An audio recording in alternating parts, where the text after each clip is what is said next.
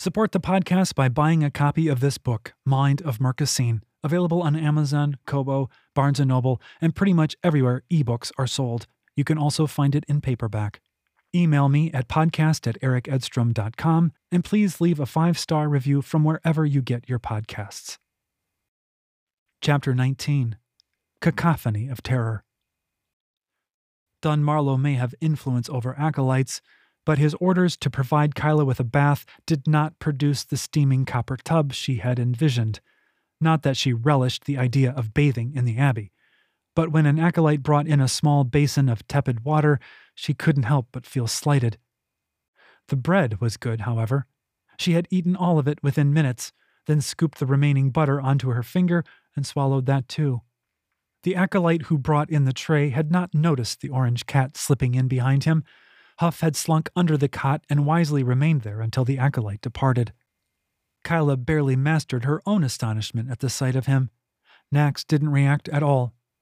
Of course, Nax had known Huff was coming and had failed to mention it to Kyla. She knelt and extended her hand, palm up. Huff approached with tentative steps, sniffing her fingertips, then accepting a scratch on the chin. Henley wants you to stay away from the old man, Nax sent, relaying Huff's words. He can get into your mind. Tell Henley I know that. I can keep him out. Henley says you are stubborn and will certainly die. A flush of heat, Nax's disapproval, accompanied this statement. Kyla was used to being called stubborn. She knew it wasn't intended as a compliment, but she chose to hear it as such. Tell Henley I came down two flights of stairs from the cathedral. I turned left and was taken into a room on the left. Henley says he's deeper beneath the cathedral, he thinks. But he's sure that he's on the same level as the old man. He says you should escape. The old man tortures the mind. Tell him I felt it. We all felt it. Henley says, In that case, you are even stupider than I thought. Kyla eyed Nax. Henley did not say that. She sat on the cot and patted it. Huff hopped up next to her and allowed her to stroke his body and tail. Nax nosed Huff, sniffed under his tail, then curled up in a ball. Huff is hungry. Kyla didn't have any food. She doubted the acolytes would bring her meat, even if she could ask them. She'd heard the lock mechanism scratch closed when the last one had left. Henley says the old man is in a tomb. There is a banded door at the end of a corridor which leads to the prison. Henley's cell is locked. Kyla didn't have father's lock-picking tools. They were with Wen, most likely. Ask him if the lock is metal. He doesn't know. Nax was getting impatient, relaying messages. The cat covered her eyes with a paw. Kyla busied herself with the tepid water and soap, cleaning her face and hands, then giving her feet a good scrub down. The water turned black. The lock on her door scratched and squeaked. Tell Huff to hide, she sent. The door opened. A Dance master stepped in. The man was young, round faced, cheeks splotchy. He closed the door, observed Nax for a moment, then turned his attention to Kyla.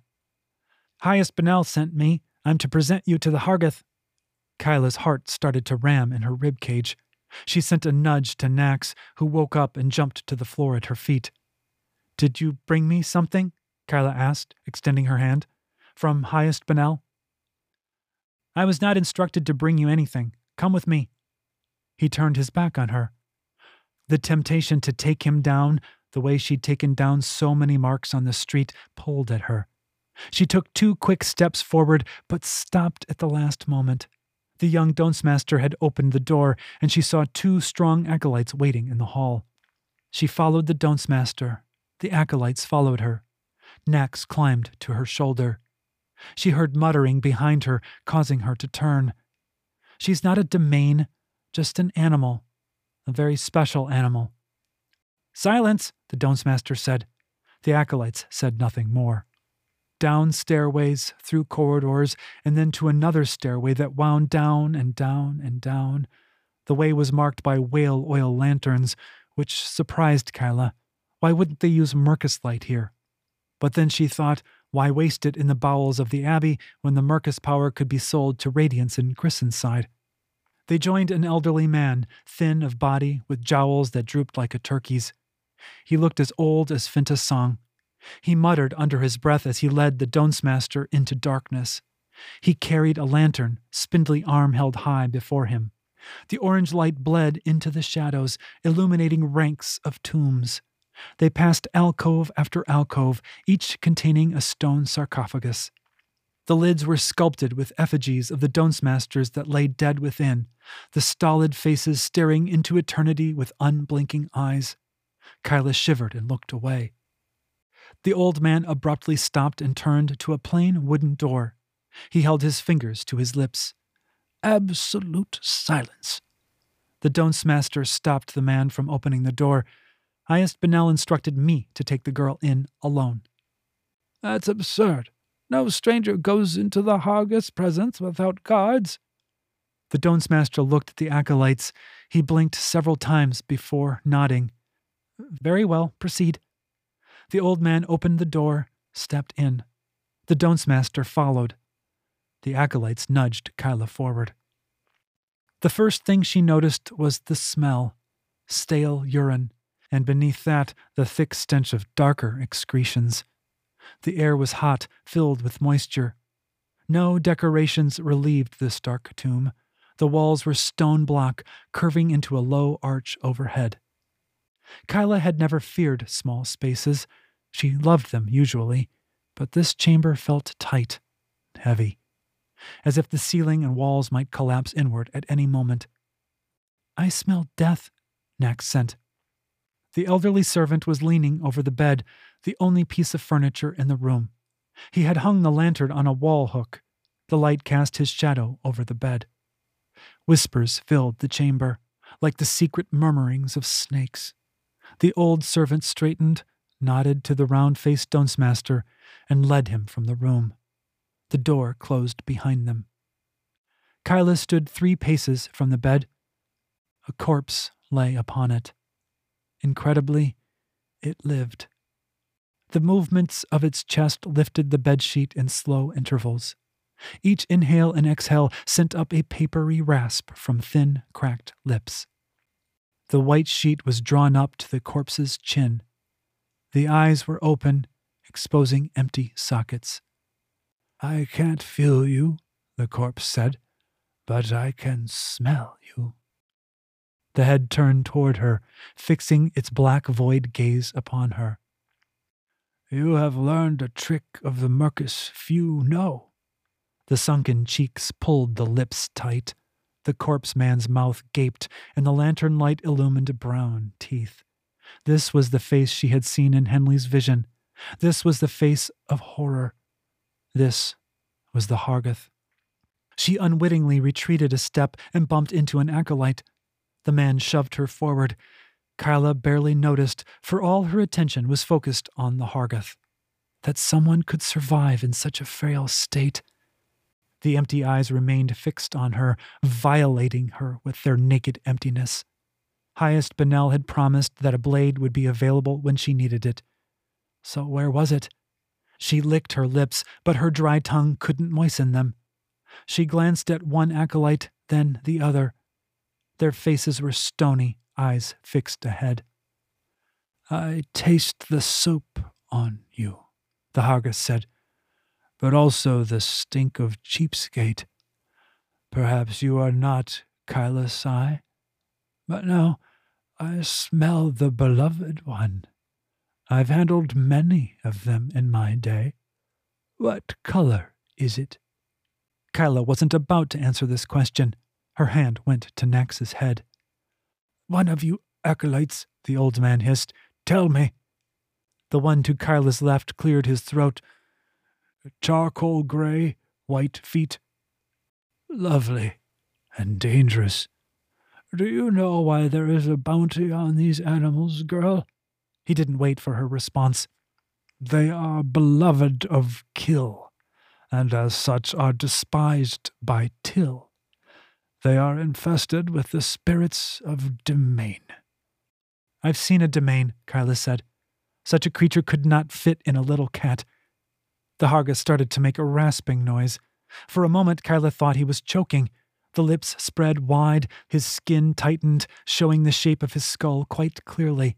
His lower jaw jiggled up and down. He was laughing. You are ignorant, he wheezed. Amusing, but ignorant.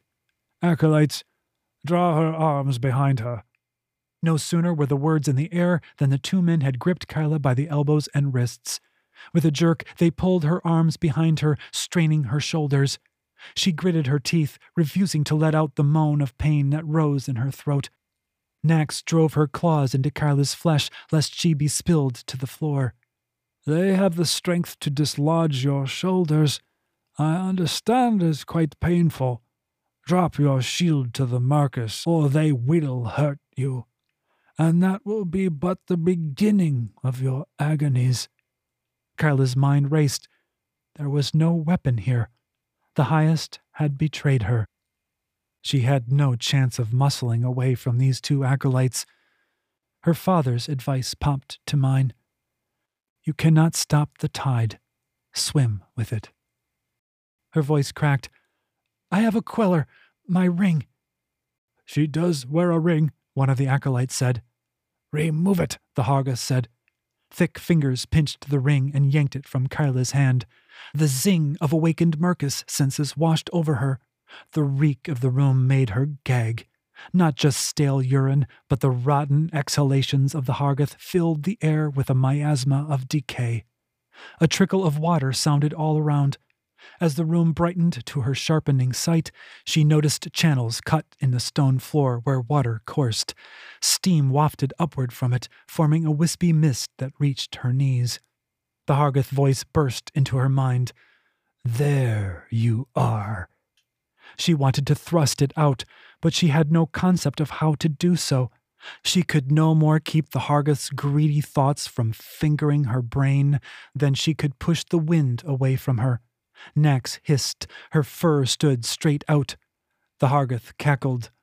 Bring the girl to my bedside. The acolytes lifted her, carried her three paces, then set her feet onto the floor next to the bed. One of them shoved a foot into the back of her knee, forcing her to kneel. The other man pushed the back of her head until her forehead pressed to the stinking mattress. Place my hand, the Hargath said. The meaty strength of the acolyte's hand was replaced by the feather-light touch of the Hargath's. Kyla tried to cringe away, but she was held fast by the two strong men. Nax spat as she scurried from Kyla's shoulder and under the bed. A sensation, like ants crawling over her skin, erupted inside her head. The Hargath probed with his Mercus senses. She squeezed her eyes shut as he combed her mind, greedily seeking purchase. Gritting her teeth, she moaned and sought a way, any way to resist, but she didn't know how. The Hargath's slithery voice came into her thoughts. Ha! I've found the bond with the beloved one just like the boy. He survived my explorations, and he is much weaker than you. Let's see what we can see. Pain sprouted in Kyla's head, like a nail driven through one temple and straight out the opposite side. A scream ripped from her throat. Her body flailed of its own accord, futile against the strength of the acolytes. They leaned against her, using their weight to hold her in place. The Hargath's hand burned on her scalp. The stabs and fires of agony suddenly withdrew and quenched. She shuddered in relief for one heartbeat, two, and then came the pain again, skewering her from temple to temple. Another pierced straight into the crown of her head, while yet another thrust up from the base of her skull near her spine toward her eyes. Each added its own infinite agony, making colors flare in her vision. Shrieks tore from her mouth, and vomit gurgled in the back of her throat. Inside, she recoiled from the torture, seeking any haven, any respite, no matter how small. She discovered that a tiny spot of calm existed within the cacophony of terror the bond with Nax. Kyla clung to it, the way she might cling to a high ledge while her feet hung over emptiness. I'm here, Nax sent. I'm here.